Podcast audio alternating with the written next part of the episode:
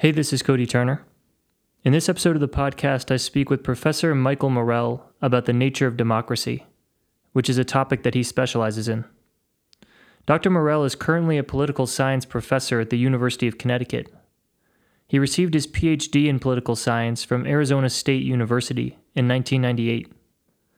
In this episode, I speak with Dr. Morrell about a range of different things related to democracy, including the question of whether democracy has epistemic value, the distinction between deliberative democracy and agonistic democracy, the effect that social media and the internet is having on democratic discourse. The connection between empathy and democracy, the recent rise of populist politics in the United States, and the nature of contemporary political polarization in America. I will embed a link to Professor Morrell's book in the show notes, which I highly recommend checking out because our conversation doesn't nearly cover all the content in the book. And the book is entitled Empathy and Democracy Feeling, Thinking, and Deliberation. I appreciate Professor Morrell coming onto the show, and I feel as if this conversation is very timely given our current political moment. So, buckle your seatbelts. Here we go. Welcome to Tent Talks on the Shelter from the Storm podcast network, a place to talk the rain away with your host, Cody Turner. There's a storm coming, Mr. Wayne. So the first question I had is just about uh, the value of democracy, and the question in particular is: is a is a part of democracy's value epistemic in nature? Which, which is to say, are democracies better than other forms of governance at arriving at truth or arriving at the correct answers to political questions, or is democracy just valuable simply because it's the most just or the most fair form of governance. I was I took a political epistemology class this past spring and there's this one theorem called the diversity trumps ability theorem. And the idea there, if I remember correctly, was that it, you know, it's actually democracy is does have epistemic value to it because a, a disparate group of people who have different points of views and different life experiences having all of them, all of their voices weigh in on political issues is more likely to arrive at correct answers than having some small group of wise elites or something like that. Do you have a perspective on that?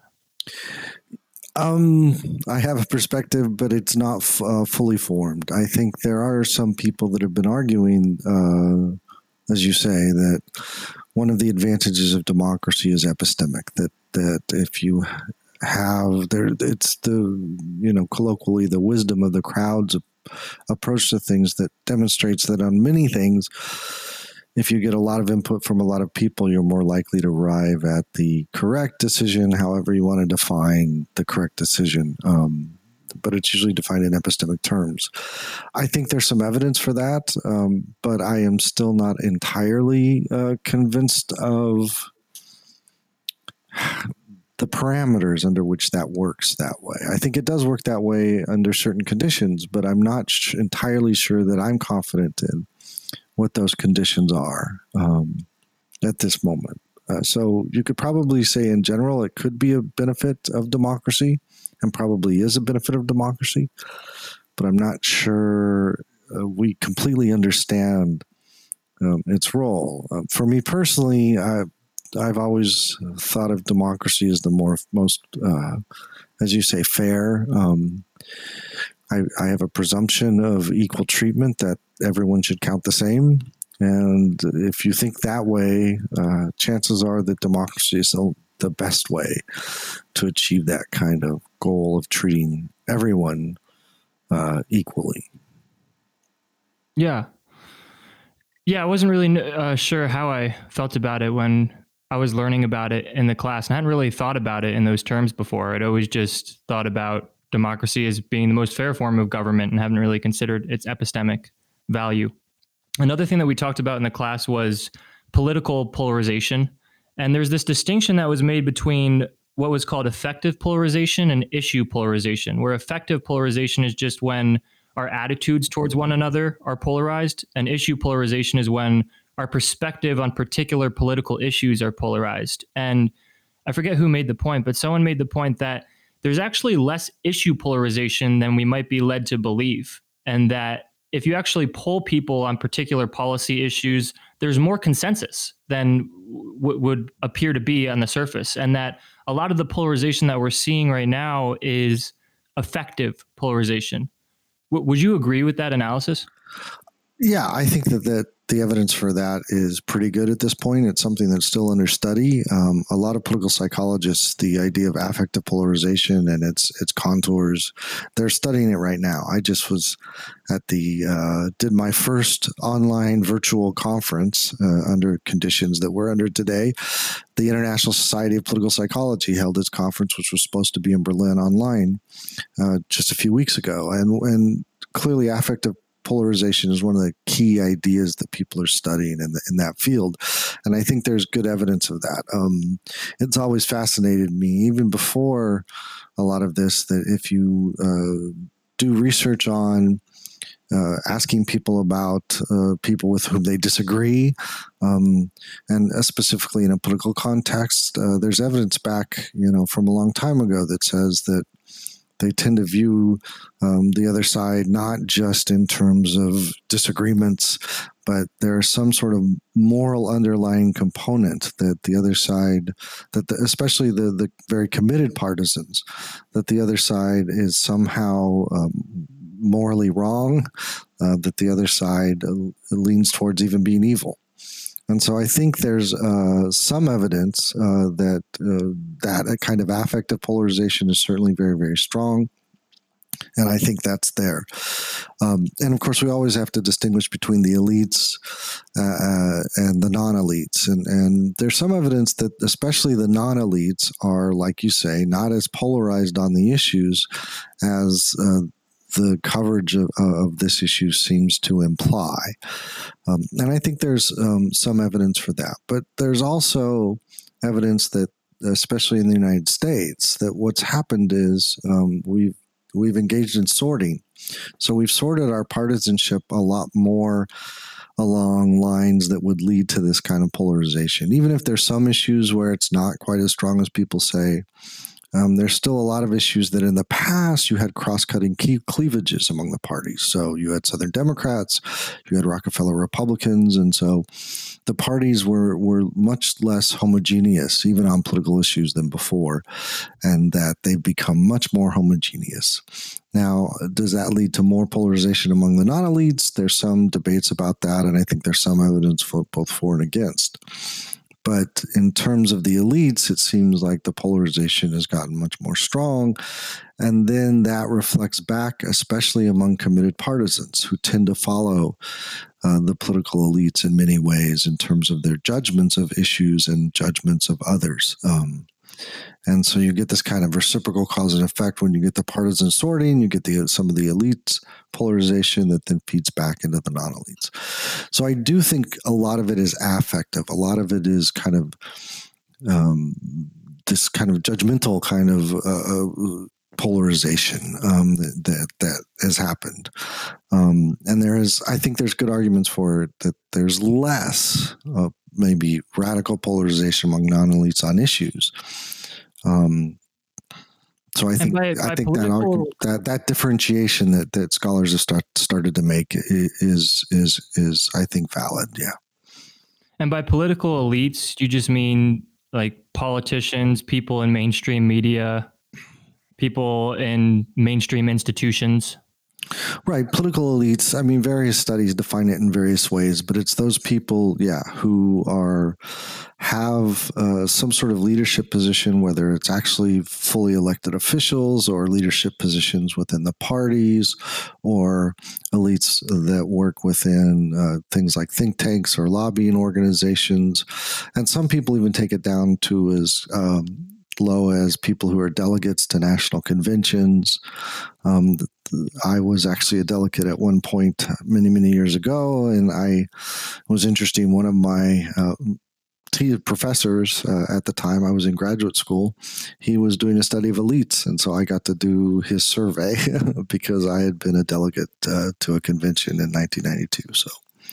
Um, so yeah, I think you you've hit it on the head. It, but it's it's it goes beyond just um, the like elected officials that you see in the news all the time. It does go a little bit deeper than that. But if you look among them, um, that's where again you you you've seen the partisan sorting, and there tends to be some evidence that they are polarized uh, much more than they used to be.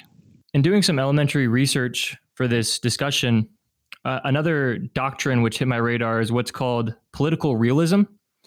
And it says that politics is, I just thought it was really interesting. It says that politics is chiefly about group alliances, political identities, and partisanship, rather than informed and thoughtful deliberation, preference formation, and voting. You know, a lot of people think that that's what politics is about. It's about deliberation and and and, voting and all these things. But political realism says that no, it's really a more a matter a matter of uh, tribal battles between both sides. And maybe this will get closer to uh, the notion of deliberative democracy and the work that you've done in that area. But what, what's your basic perspective on that theory of political realism? Well, I, I actually haven't heard uh, that theory or that description of that theory. But uh, so everything I'm going to say, you have to take with a grain of salt. Um, but it sounds interestingly uh, familiar to other theories uh, in the study of democracy. So if we go back um, to the middle of the 20th century, uh, there there was this especially with the advent of things like public opinion polls and, and things that started to happen, and it actually goes back even further than that. You you had a group of people that came up with an idea that we call competitive elitism and they started to challenge at the time and actually if you, if you want to really look further back it can even go back to the late 19th century. They started to challenge at the time the kind of classical ideal of democracy rooted in kind of an athenian understanding of it that democracy was about citizens who get together and they do their duty and yes and this idea of information exchange you know, well before we called it deliberative democracy, they challenged that idea and they basically said most people are uninformed, they're apathetic, they when it uh, comes into politics, uh, they they don't act very well. They don't demonstrate any of the kind of ideals of the kind of classical citizen from Athenian democracy. And so they came up with this idea of competitive elitism, um, which has various forms. Uh, but the, the, the most simple form is that we should really understand democracy as the competition among elites for political power through the mechanism of approval through a, an election. That is, that democracy, the, what the democracy functions as is this competitive competition among elites. Now, there were people that then challenged that uh, idea uh, that that's really what democracy was.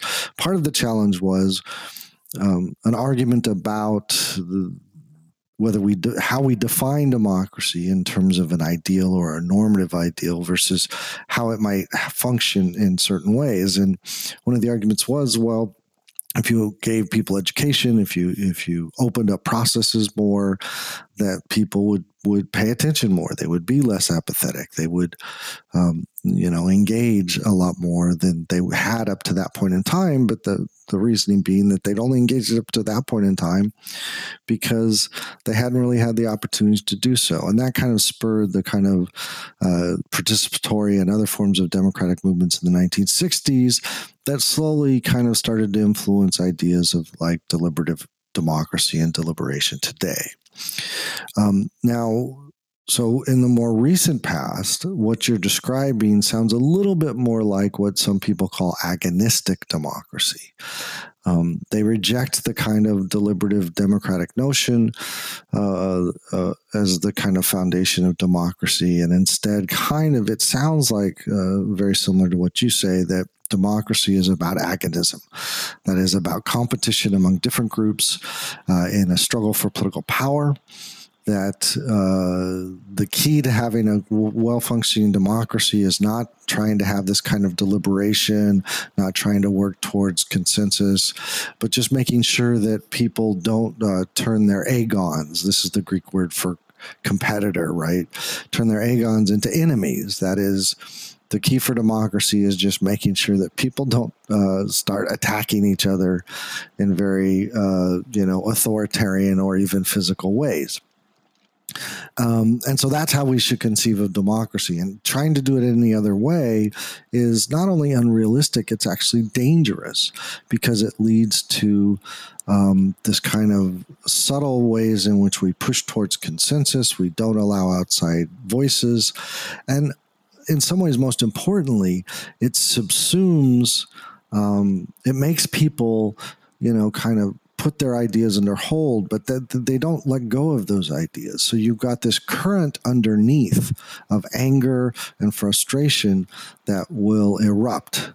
Uh, and and be threatening to democracy, and some agonists believe that that they there's that we've demonstrated that uh, in in the recent times the response to that, uh, of course, that, that many people have put forward is that, um, you know, we're seeing right now what agonistic, agonistic democracy might look like. Uh, that if the if you don't have this idea of deliberation, if you don't have an idea where people have to talk to one another, engage with one another, engage with in ways that are mutually respectful, then you have uh, the opportunity or you have the tendency to go down a road where the group that wins then uses its power in ways that are very destructive of uh, things like democracy itself. And so um, there's always been this kind, I think, in the history of the study of democracy, there's always been this tension between, oh, we have to be realists about the way things really function in the world, and this holding up of the kind of democratic ideal, this kind of, um, you know, ideal that we may not be able to reach or meet, but that for normative reasons is something that we should consider as kind of a regulative ideal, right? This idea that um, we use it to kind of gauge uh, whether we're, we're, achieving what democracy should should achieve.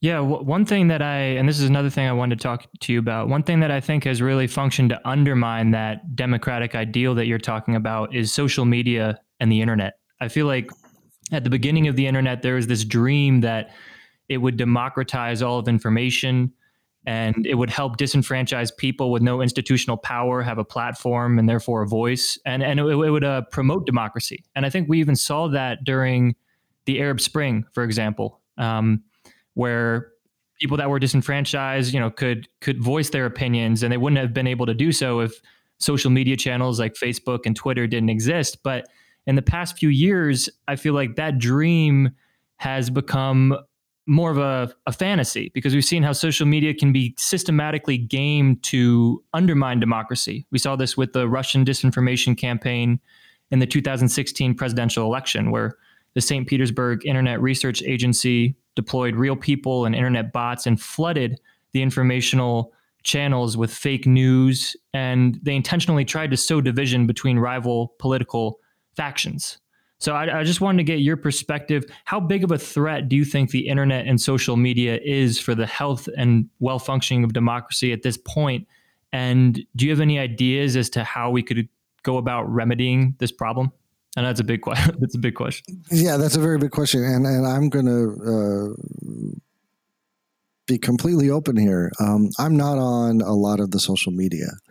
Uh, I don't That's do good. Twitter. I don't do Instagram. I pulled back from Facebook, um, and and in part for other reasons. And for me, it's been much more about uh, uh, privacy reasons and control, uh, sorts of things that I think I just want to. I can't win that battle, but I want to make little moments of, of my own resistance, and so yeah. I've avoided those. So I don't have a lot. I, I I'm not sure I'm I'm in a good position to have a lot to say about them. I think um, you talk about the threats, um, but you can also think about uh, the ways in which, like you talked about the Arab Spring, but even the ways in which social media, uh, in response to the situation uh, with Black Lives Matter recently, and how they've used that social media in ways that I think have been positive. Uh, mm-hmm. Uh, so it seems like it can like any tool, it can go both ways. I'm sure people thought the same thing about news, you know, newspapers and radios and television. And um, I'm sure if we looked back at those debates, that we would see very similar debates. So, yeah, you know, I'm not very qualified to talk about the social media stuff because I, I, I, tend to I want to. I tend not to, to play in that field. Um, mm-hmm. I don't even do it. So I don't have, and I, I haven't looked at a lot of the studies. I've seen some of the studies on it. Um, so I'm not qualified there. The one area that I have done some work on is in terms of uh, comment sections in online news. So I was part of a project that where we did a large field experiment involving over a thousand people from across the world uh, doing uh, comments on news uh, articles, especially op-ed articles, uh, using different platforms where we tr- there were there were attempts to structure the platforms in ways that would lead to um, more uh, intellectually humble and more um, deliberatively sound uh, in, in interactions with one another. And um, we we tested two platforms and compared them to a, a kind of a regular threaded platform. And uh, we're still in the process of analyzing the data. The one thing we found, though, that I think is kind of interesting um, one of the platforms is called Deliberatorium, and it was designed by a, a, guy named Mark Klein out of MIT. And it's a very structured platform, and they've used it in other kinds of settings. In the news comment setting, we found that it was very frustrating uh, for the people that were doing it. Um, it's a very structured platform, and it, it, it requires more of a commitment than the kind of just you know I want to vent my feelings on a comment platform. Um, the other platform was one called Scolio, or I'm sorry, Polis. Uh, the, the, the, overall project is called Scolio. So if anyone wants to go scolio.net, you can go see it. Um, the other platform is called Polis, and it's spelled P O L dot I S. Um, and it was actually designed, or the, the lead on the project is a former uh, University of Connecticut student um, who's helped design this. And it's a really interesting platform. So people rate different ideas, and after rating different ideas, people start to see kind of where their groups are, where what people are agreeing are, and it's a visualization of the kind of space of people's reactions to various statements.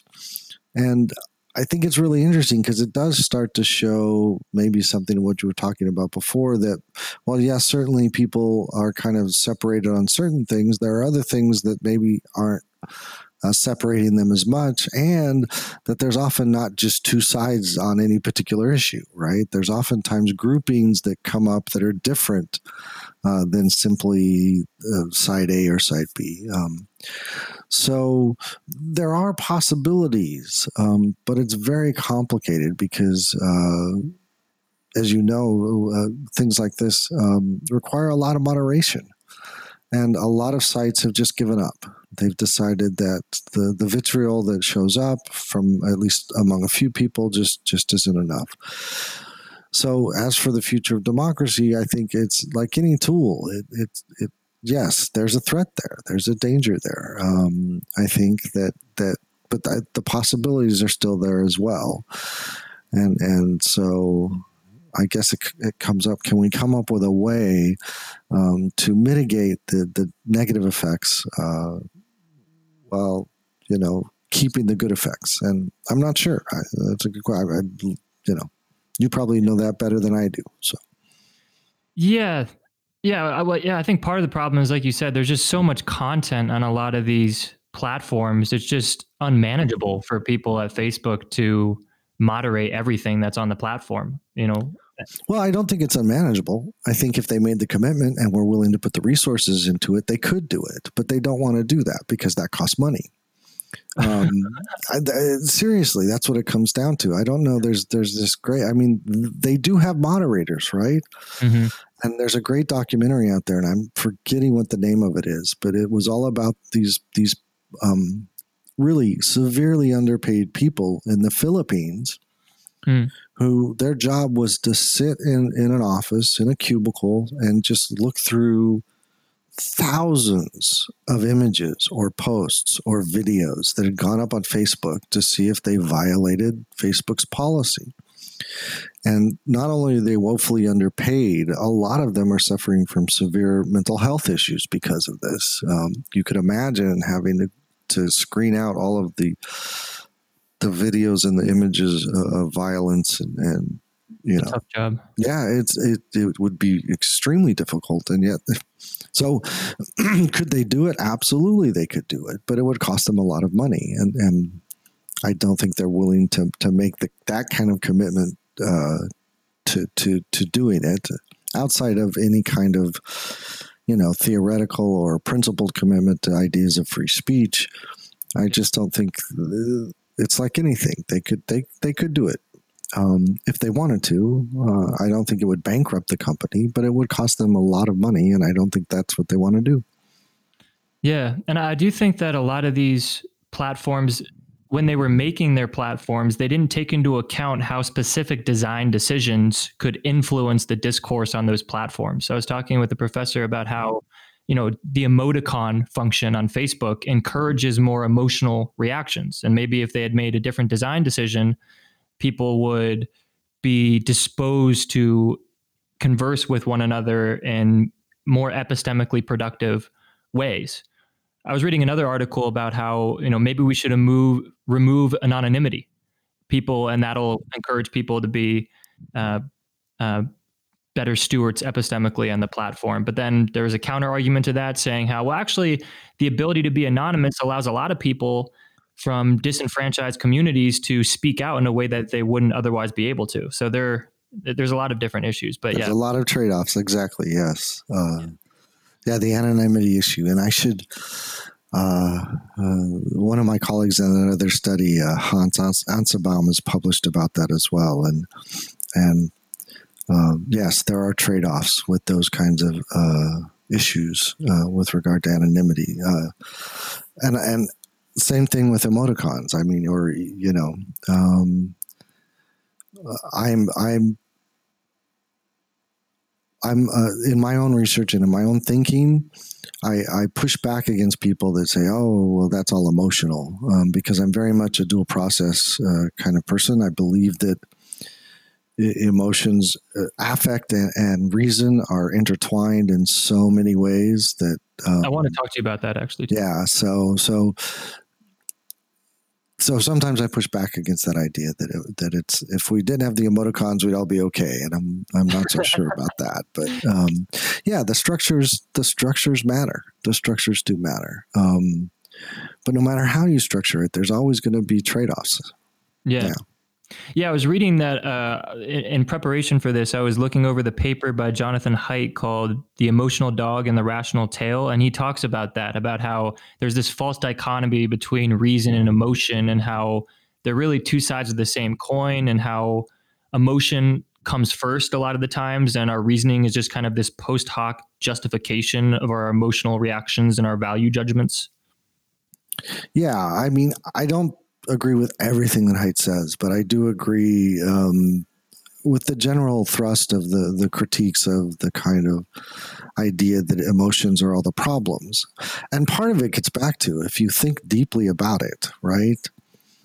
And and and Kant tried his best to get away from this. Um, uh, but when you think really deeply about it, it's it most decisions about rationality, like when you say, "Oh, they, that was an irrational decision," at their base, they rely on other kinds of affective or emotional things uh, for the justification. So the reason why um, the trade-off happens is at its base there are other that certain emotions let's say you get really angry and do something that you don't like or you feel is irrational the reason why it is irrational is because that emotion of anger right has has led you to behave in ways that makes you uh, feel other emotions that that you don't want to feel um, and so at its base I think a lot of things do go back to kinds of affective, at least have affective components to them.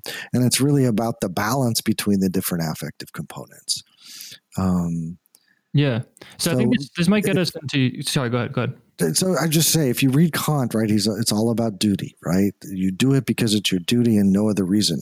But if you if you read him very closely and and, and question it, well, why do I want to f- fulfill my duty? What is it about duty? And there's places where he is it's he's he's at a strain to prove well it's not because you feel good about doing your duty you just do your duty but I've just remained unconvinced. The people that feel like we should do our duty feel good about doing their duty. It gives them some sense of satisfaction.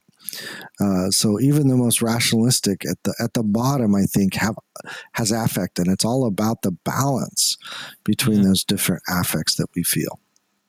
And I definitely think that's borne out phenomenologically for me. Like when I'm like it feels like something when I disagree with someone, when I have that visceral sense, oh, that person's wrong or they made a logical fallacy. Like there is a feeling to disagreement and and to understanding, I think. If I just mm-hmm. reflect upon my own conscious experience. I think this might get us into some of the work that you've done. I, I, I checked out a couple of your papers and you talk about how political scientists in the past couple of decades have increasingly become interested in affect and the role that it plays in uh, political decision making and deliberation. Uh, so maybe first, what is the effect, affective intelligence hypothesis? You talked about that in a couple of your papers. Yeah, the affective t- intelligence hypothesis uh, by George Marcus is, is one of the main guys that does this. Uh, Michael MacKuen. Um,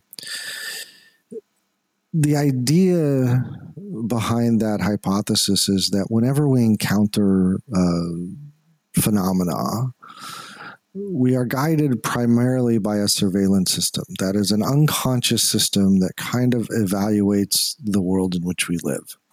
And if there's nothing that is unusual, nothing that it, it interrupts that system, that we just kind of go on doing our kind of normal habitual actions, those habits that we've we've developed over time um, that just tell us how to behave.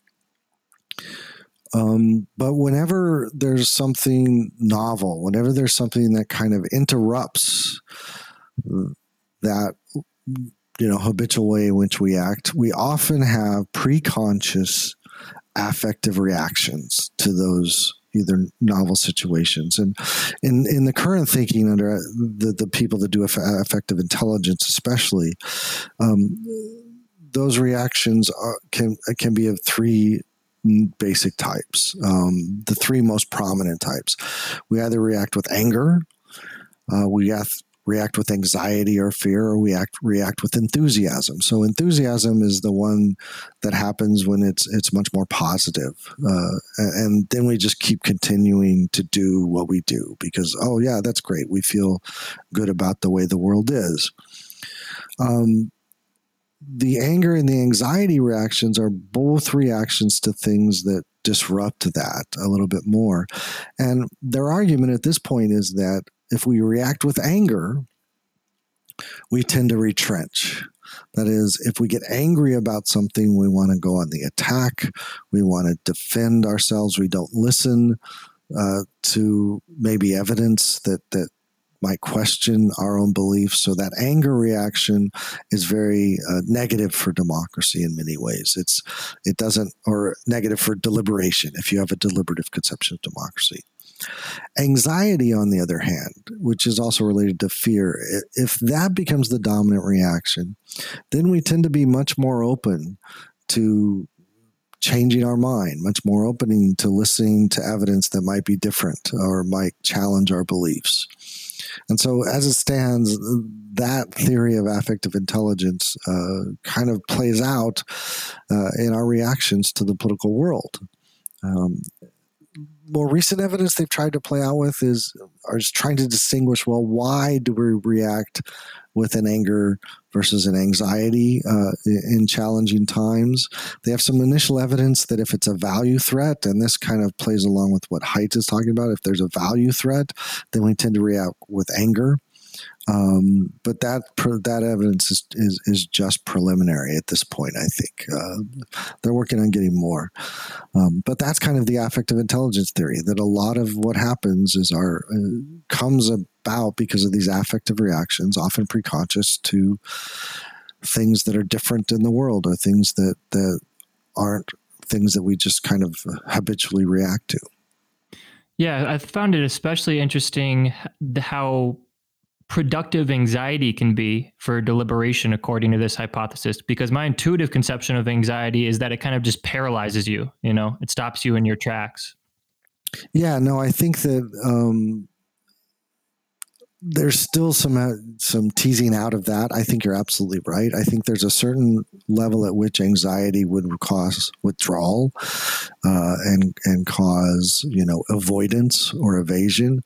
Um, so i think at what point anxiety becomes too overwhelming we're still getting uh, there's still that's still an area that needs some good research. Um, so I, I, think yeah I think that needs some some good research uh, on it. Um, but yeah it's interesting. I mean they've got some decent evidence that that anxiety can in the absence of any kind of formally structured institutional opportunities for deliberation can induce deliberation um, reflection thinking um, and certainly more. I think the basic idea that if you get angry you're not going to deliberate or you're not going to reflect. I think that that is a pretty good argument.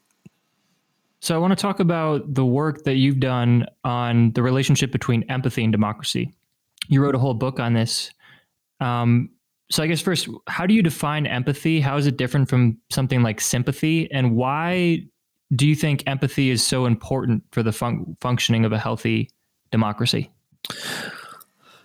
well, I define empathy as a multidimensional process. That is, empathy itself is not a feeling, it's not an affect, it's not a mood, it's a process um, whereby the feelings or the, the affect of others has an influence on us. Um, sometimes that influence is for us to to feel either the same or similar feelings to the other people. Sometimes that process is a is a more so that's an affective component of it. Sometimes that process is is, is more cognitive, where we gain even though if we don't feel exactly what other people are feeling, we gain a better understanding of what they're feeling, why they're feeling it, and maybe even why they think and act in certain ways. Mm-hmm. Um, it can be a process that is much less conscious, uh, where the distress of others causes distress in us.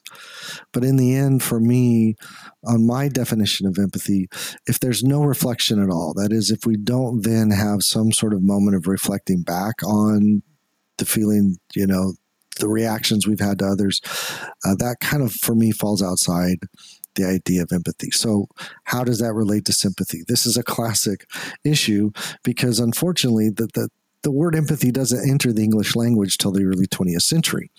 And so when we look back at people like, let's say, Hume and Smith, who talk a lot about sympathy uh, and morals, especially, um, the question is, is are they talking about sympathy or are they talking about empathy?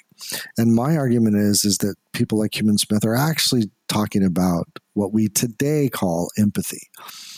Um, the idea of being uh, simpatico or, or in, in that kind of connection with is much more related to what we call empathy today. And what we call sympathy today is much more uh, something that I think is related to the process model of empathy, this model I've adapted uh, from a psychologist named Mark Davis.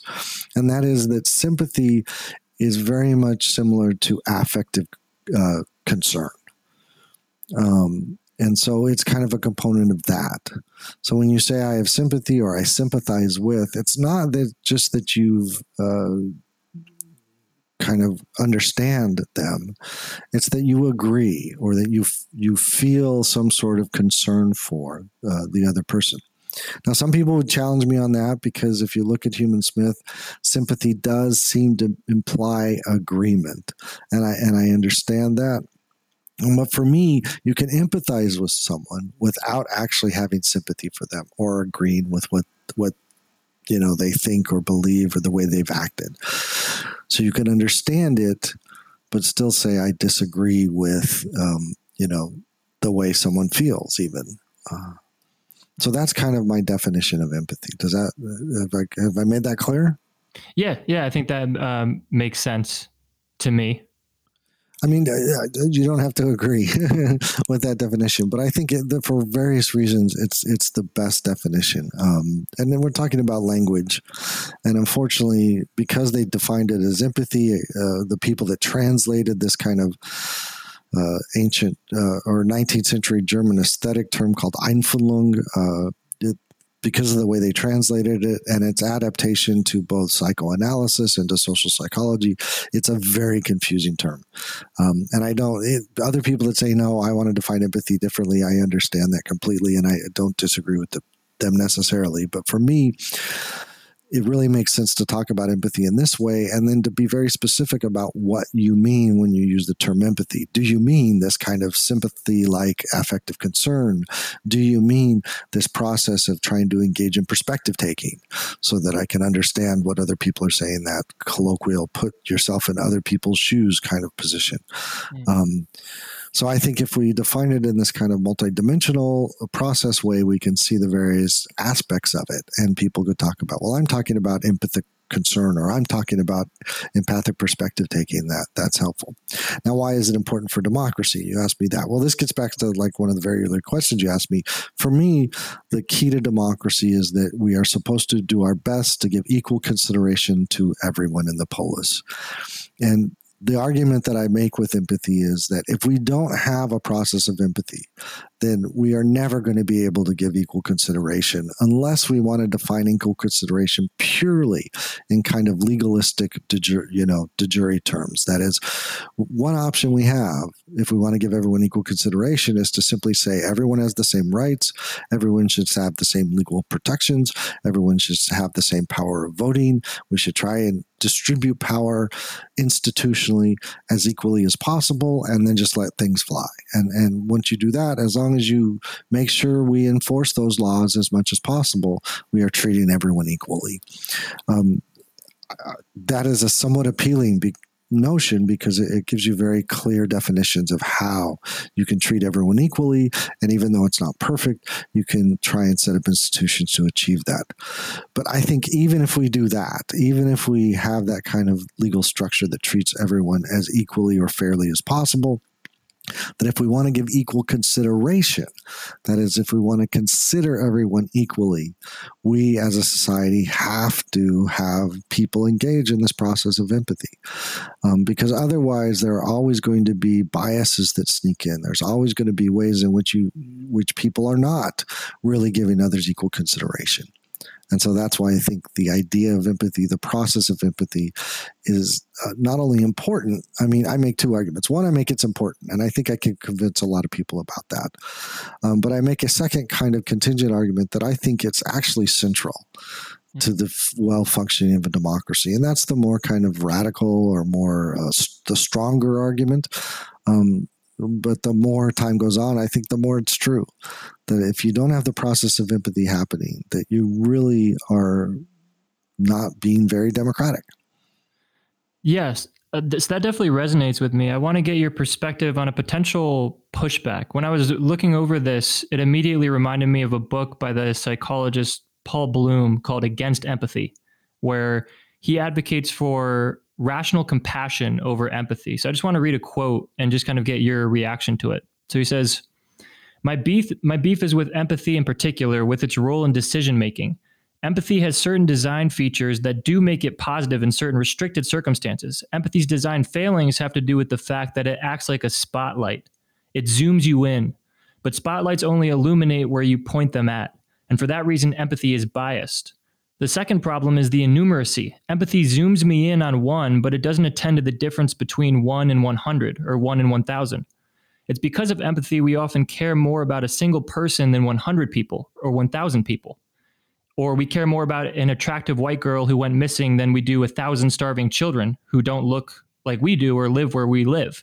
So it might feel good, but empathy often leads us to make stupid and unethical decisions. Another example that he gives here to drive the point home in the contemporary political context, he talks about how uh, Donald Trump's rhetoric about immigrants and Muslims was was framed in terms of the suffering of people. He would tell these stories to about you know the victims of uh, rape and victims of shooting, and this was designed to elicit empathy, but eh, of his first and his supporters.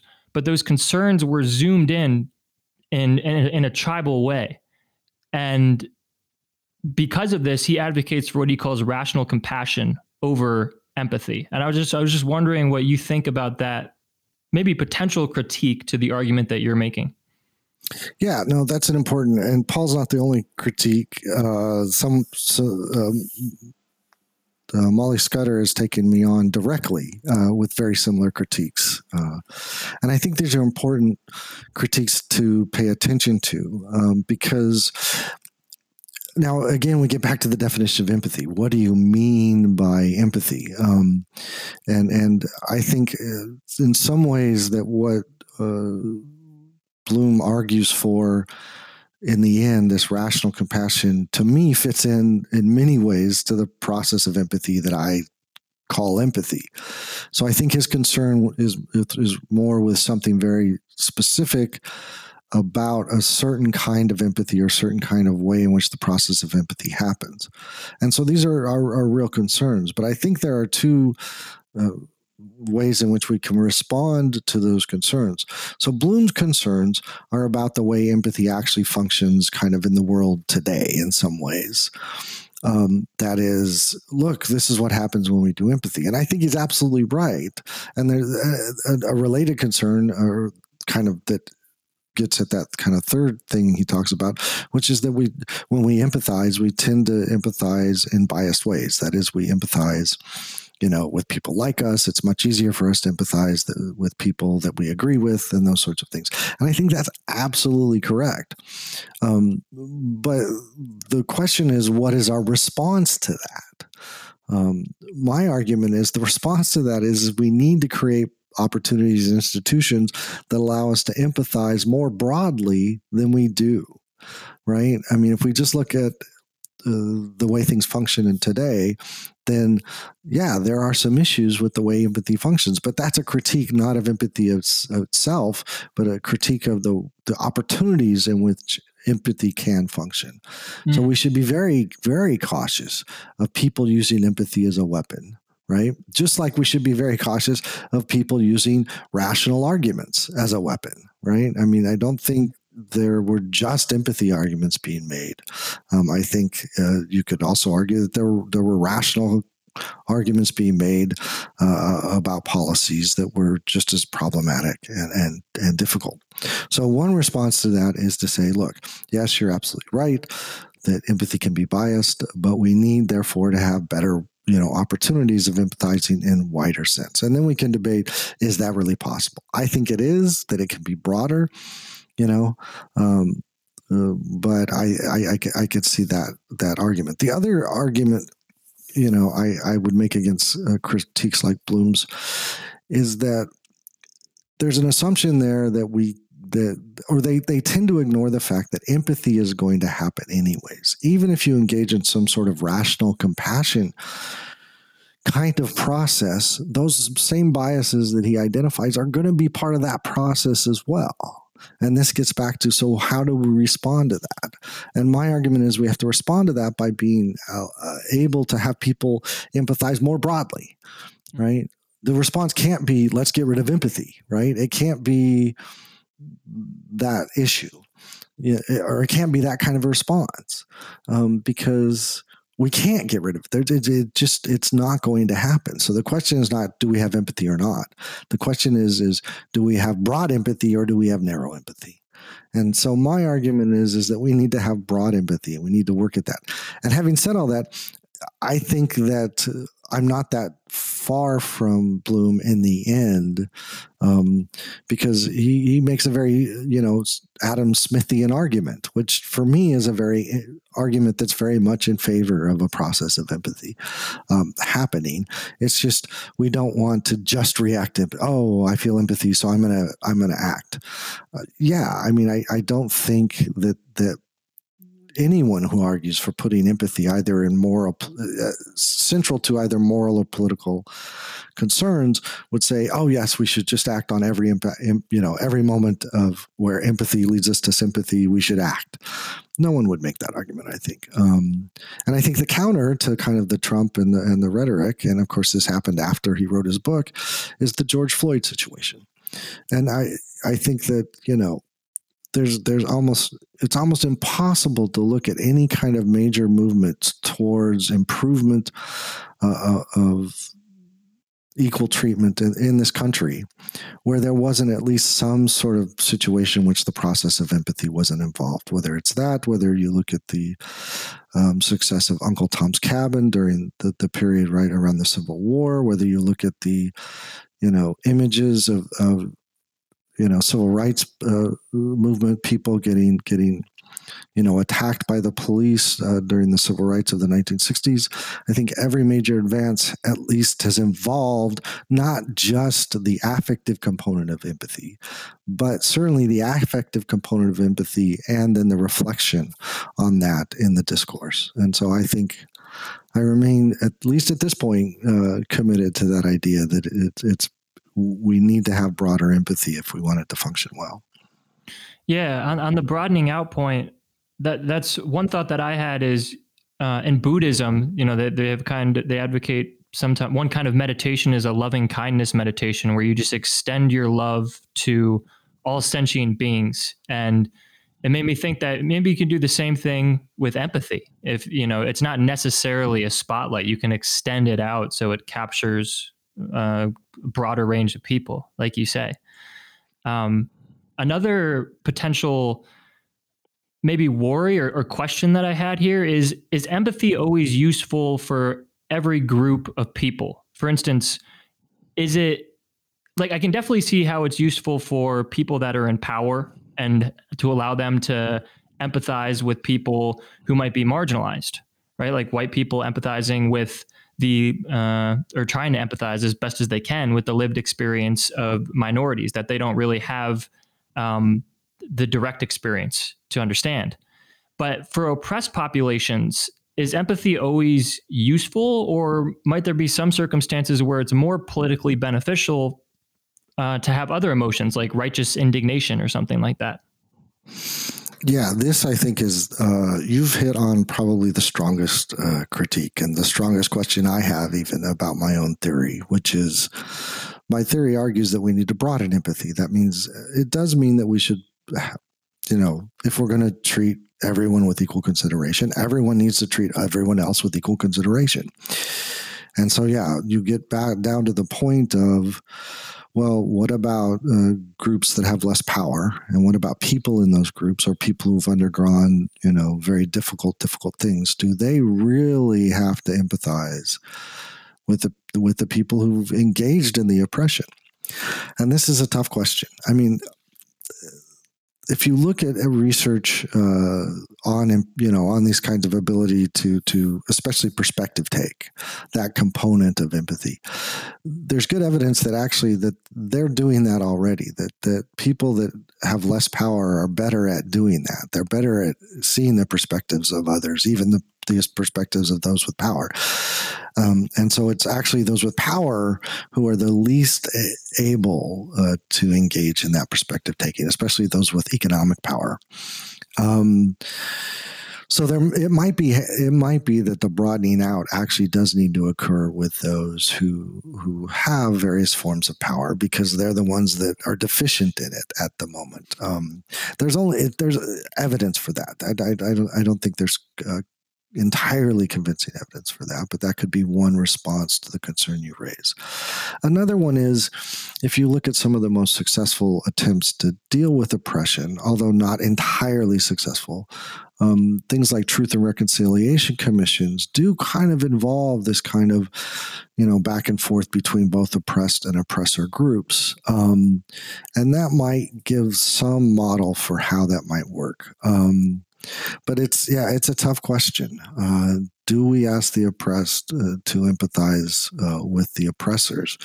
And and you know, I, I, I, don't know. Uh, that's that's probably the biggest challenge uh, to to my theory uh, on what we do with that. So uh, I, I know I don't know is not maybe the best response at this point, but I, I just don't. I don't. I haven't come to a, a clear conclusion on that issue. Yeah, it's tough.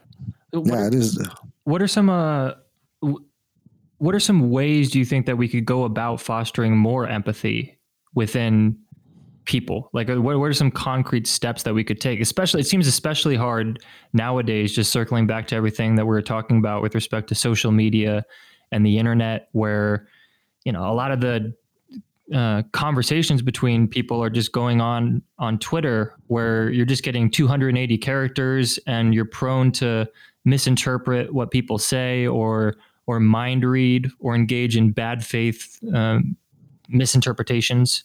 So, yeah, what what are some ways forward here? Do you think? Well, I think that um, some people have made suggestions. I mean, one movement is on issues uh, of public public consultation. So, if we talk about more specific issues uh, related to how, uh, especially in politics, how government interacts, uh, there's been a wave, uh, a lot of it in Europe, uh, but in other places, of movements towards ideas of deliberative mini publics. That is bringing different groups of people together um, and using those uh, to inform policy making and to to influence uh, kind of the public discourse in ways that demonstrate that uh, there are a lot of connections among people that they ignore when they engage in those those what you kind of the more vitriolic uh, um, you know things uh, in in this in the public discourse. Uh, so that's one possibility. I think uh, I've pointed to now in terms of George, the George Floyd situation. Of course, that was you know not uh, fictional, um, and I don't think it necessarily has to be fictional. But but um, you can look at ways in which uh, arts uh, whether it's film or fiction or television or, or music or other sorts of ways, can help people engage in the process of empathy with others. Um, I think we really need some leadership on this as well. And but yeah. this also runs into a very difficult question because there's been a pushback, right, against this idea of both siderism. Um, and, and there's a lot of people that just don't want to listen to people from the other side because they think they're just wrong. They think they're just on certain issues just wrong. And I think that's problematic. But being a leader on this is very, very difficult. I've done an analysis of uh, President Obama when he was uh, running for office, gave a speech on race. And, and in that speech, he talked about his white grandmother and, and how he kind of understood why his white grandmother might uh, feel uncomfortable when she was walking down the street and came into contact with African young African American men. And I think that that was a moment, and I've actually written a little bit about this. I really should go back to this and, and see see what I think now. But that was a moment where Obama was trying to engage in this kind of process of, of empathy on uh, in a wide sense. Mm-hmm. Um, but the reaction in the news media was Obama throws his grandmother under the bus, right? Um, and so it's not very fashionable to say, no, no, no, we need to listen to the other side. We need to really understand, even if we don't agree. I think that's maybe part of the problem. Yeah. And right? That when you say, I want to listen to Trump voters or I want to listen to people in Antifa, depending on which side you're on, right? That seems to imply the notion that, well, I want to agree with them or I have to agree with them. Or if I empathize with them, I have to agree with them. And and that's not the case.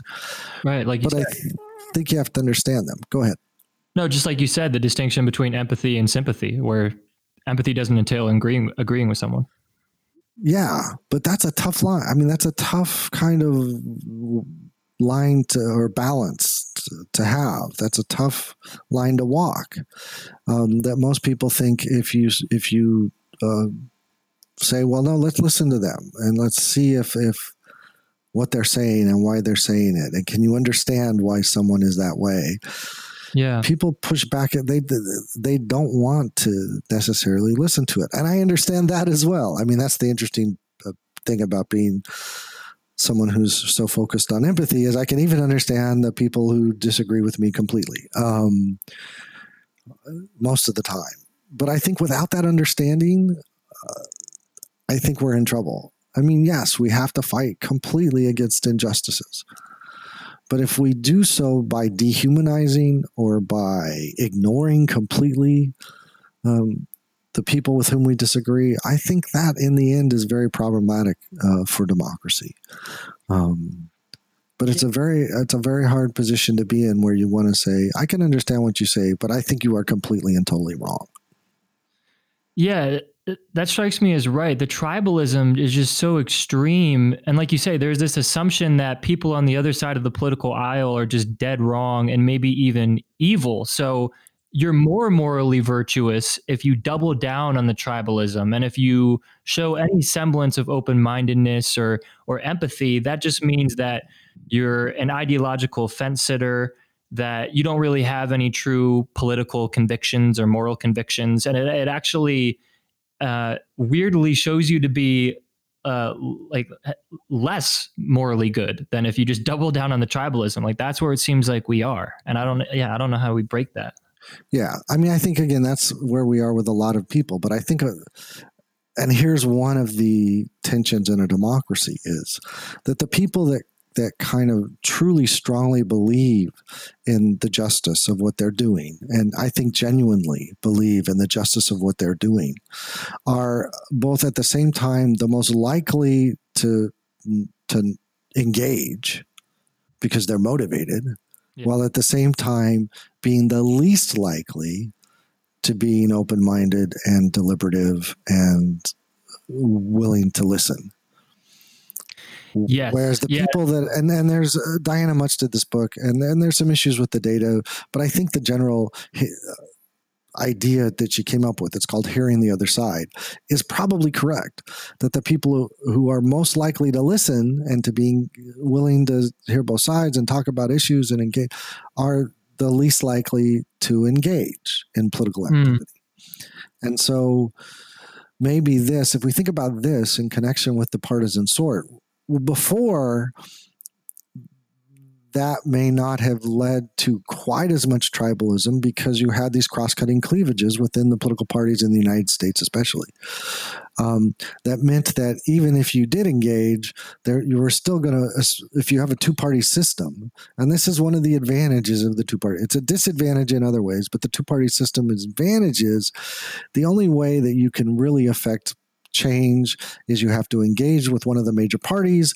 And if you get into one of those major parties, you're still going to run into people that disagree with you and have cross cutting cleavages. And so it does require you to engage with at least some people that disagree with you. With the partisan sort, however, we've seen that the people that you don't have to engage with are the people in the other party. And because there's so little overlap now between the two parties, you might have the internal fights, right? And that might you might have to feel, you know, engage with certain people that disagree with you. But in terms of the external fights, the fights that against the side that you truly think, like you said, maybe even think are evil, um, you don't engage with, and everybody else tends to say, "Well, I I'm, I don't want to get involved with that," and so they are less engaged. They become the independents, so it's quote unquote, even if they're not that independent. Even if on political issues, they tend to be very Democrat and they'll vote very Democrat every time, or tend to be very Republican and will vote Republican every time. They don't engage b- because they don't like that kind of process. Yeah, it definitely seems like that. Like, like you said, you were saying the people who are the most likely to listen are the least likely to engage. Definitely, at least in the social media politics space, it seems like the conversation has in large part been hijacked by kind of the most passionate, most extreme voices on both sides, and they're drowning out all of the other, maybe more reasonable voices. Yeah, I will take your. Uh, I think that that's probably true. Again, I'm not on social media that much, so I don't know how yeah, much it is there. Stay off. Um, yeah, I mean, I think on because because and I I think that I want to say that because I think if you read, um, you know, if you look at things like the op eds in the New York Times, I think there is some diversity of voices there, or in the Wall Street Journal. I think there is some diversity of voices there. Mm-hmm. And they aim for that. I, I'm not sure if that will continue, um, but I think there are some people that are willing to say, "Hey, let's let's let's think about this some more and let's even if they're very committed um, to their particular view of, of the world. But I think that's also one of the things that's that's threatening with empathy. I have found that so I will admit one of the reasons why this interests me as a topic is is as a, in high school and as uh, in college, I participated in competitive academic debate. So I was a debater. And mm-hmm. the thing about competitive academic debate is you don't get to just pick the side you want to defend. In fact, it rotates. Right. So if you had six rounds at a tournament, half the rounds you would be on one side of the issue, half the rounds you'd be on the other side of the issue. And you'd have to, and you want to obviously win the debate because that's the driving thing for debaters. And so you'd have to come up with ways to make the best case on a particular side for each side. And engaging in that process is in some ways very, very revealing um, because the world is often not as black and white as we want it to be. I mean, it gives us comfort to have um, a good sense of, of what we think the world should be like. And that goes back to some of those other things we were talking about affective intelligence, right? It's nice to feel habitually like the world is the way it should be. And you want to make the world the way you think it should be. And so that's very understandable. Uh, it, it becomes a very a position of kind of less anxiety in many ways. Um, but it also might lead you to ignore how complicated the world is and and how you know oftentimes we we things are aren't as clear as we want them to be and there's people with good intentions who are not evil people um, who might be on the other side of an issue that you feel very, very strongly about, and they're not motivated by anything um, that is we might consider as morally bankrupt. Um, and that's a difficult thing to, to, to, grapple with. I think that's very well put. So yeah, you've been very generous with your time. I just have two final questions for okay. you here. Sounds good. Um, the first is on, and this is kind of more general about our political moment, I guess. The first is on populism. It seems like to me that we're living in an in an age of populist politics. Uh, Elizabeth Anderson defines populism, and you might not agree with this definition, but she says populism is a style of politics in representative democracies in which populist leaders or parties claim to exclusively represent the people against the elites. The people are depicted as virtuous, elites are corrupt. Populism amounts to an exclusionary form of identity politics in which the people are always a subset of the citizens. She goes on to say that there, there's both right wing populism and left wing populism. Left wing populists draw the people elite distinction between the working class and the rich. Bernie Sanders might be a contemporary example of this. Then right wing populism frames the issue, according to her, in terms of three social divisions the people, the elites, and the minority groups that elites have purportedly unjustly favored over the people. And I think Trump might be a contemporary example of that. So I guess my question here is do you first do you agree that we're living in an age of populist politics? And if so, why do you think that's the case? Why is populism on the rise? And what's your opinion of populism? Do you think it's um, necessarily bad for democracy? Does it have some positive, some negative elements? So just be curious to get your perspective on that.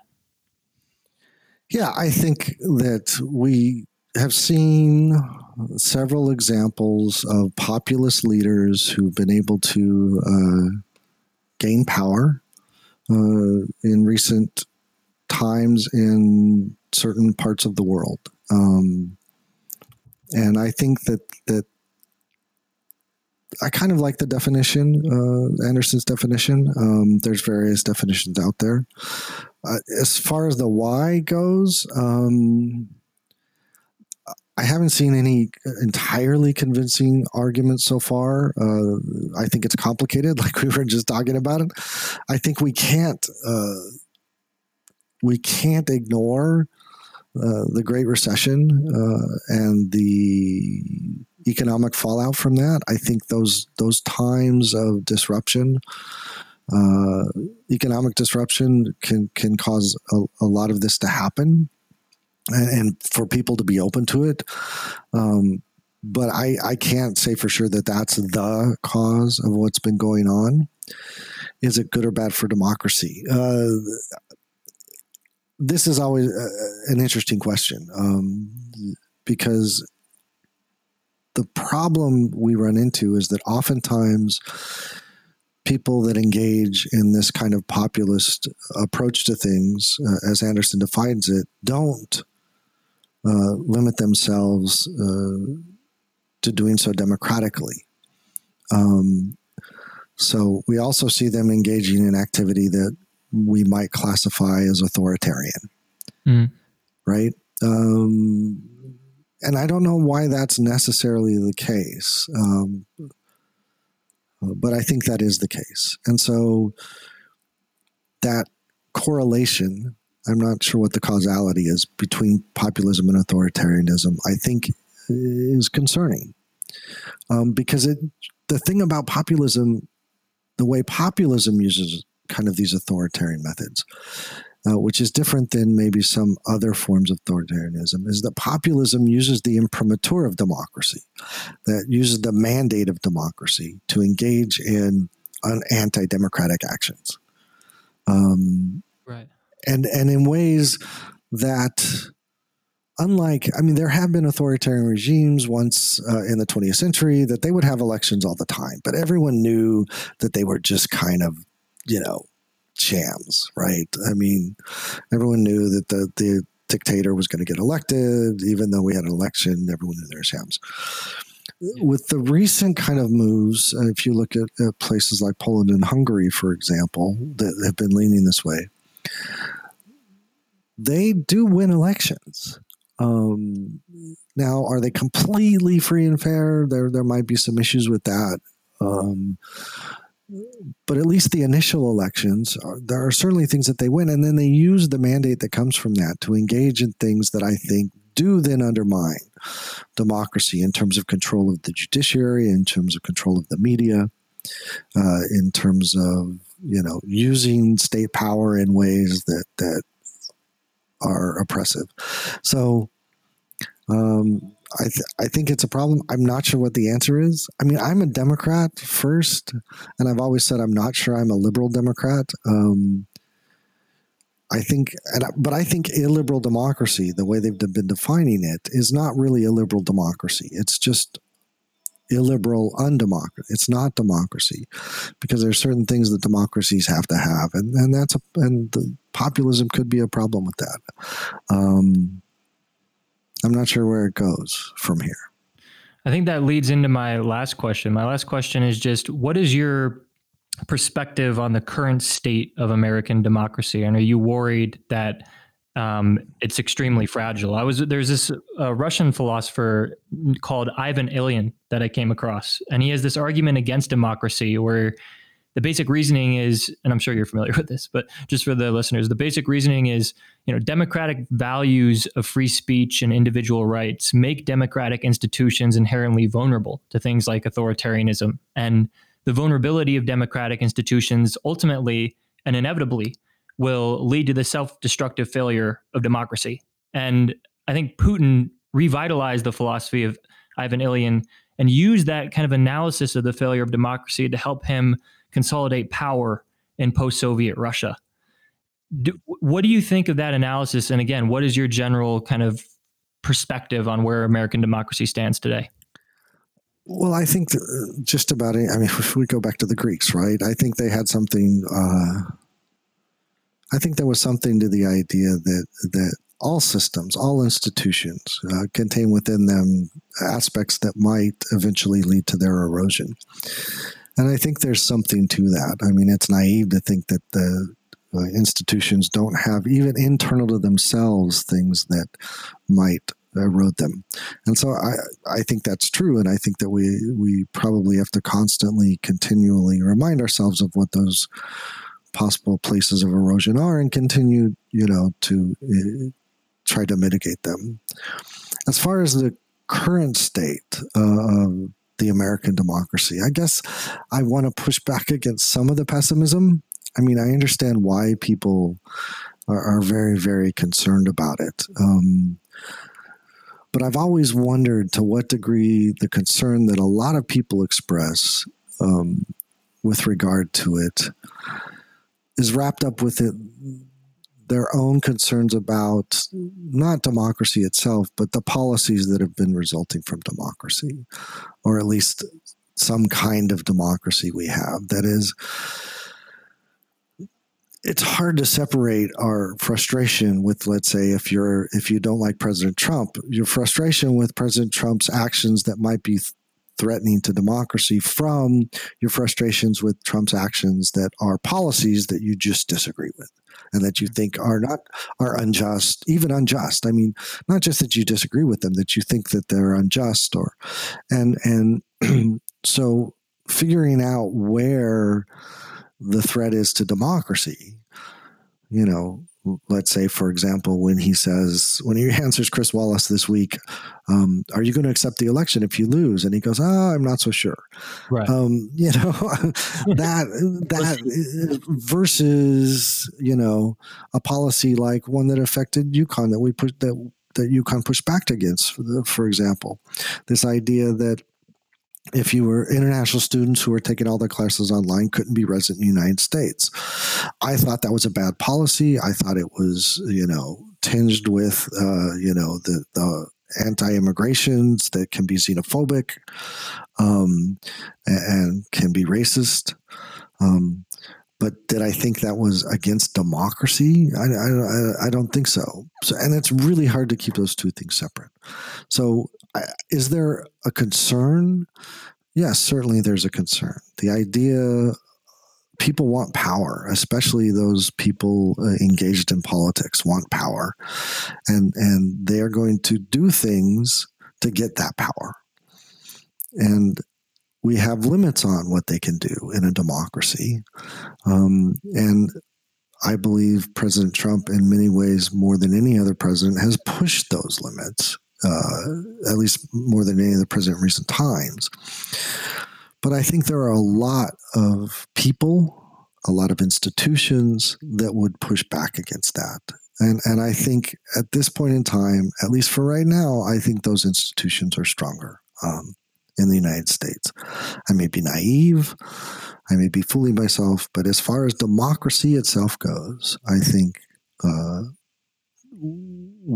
there's a threat, but I think the United States system will handle it. Um, does that mean we're going to be passing policies that I think are good and just, and and th- that's a different question. Yeah, yeah. Well, it's nice to hear that note of optimism and that distinction between uh, actions that threaten democracy and the pushing of policies that you just disagree with, I think is really helpful, at least to me. Um, thank you for for doing this, Professor. I found this very illuminating. Well, thank you, Cody, for the kind words. Uh, I'm I'm yeah, I'm not sure uh, how much I, have illuminated for sure, but I appreciate uh, you taking the time to talk to me about it and asking some great questions.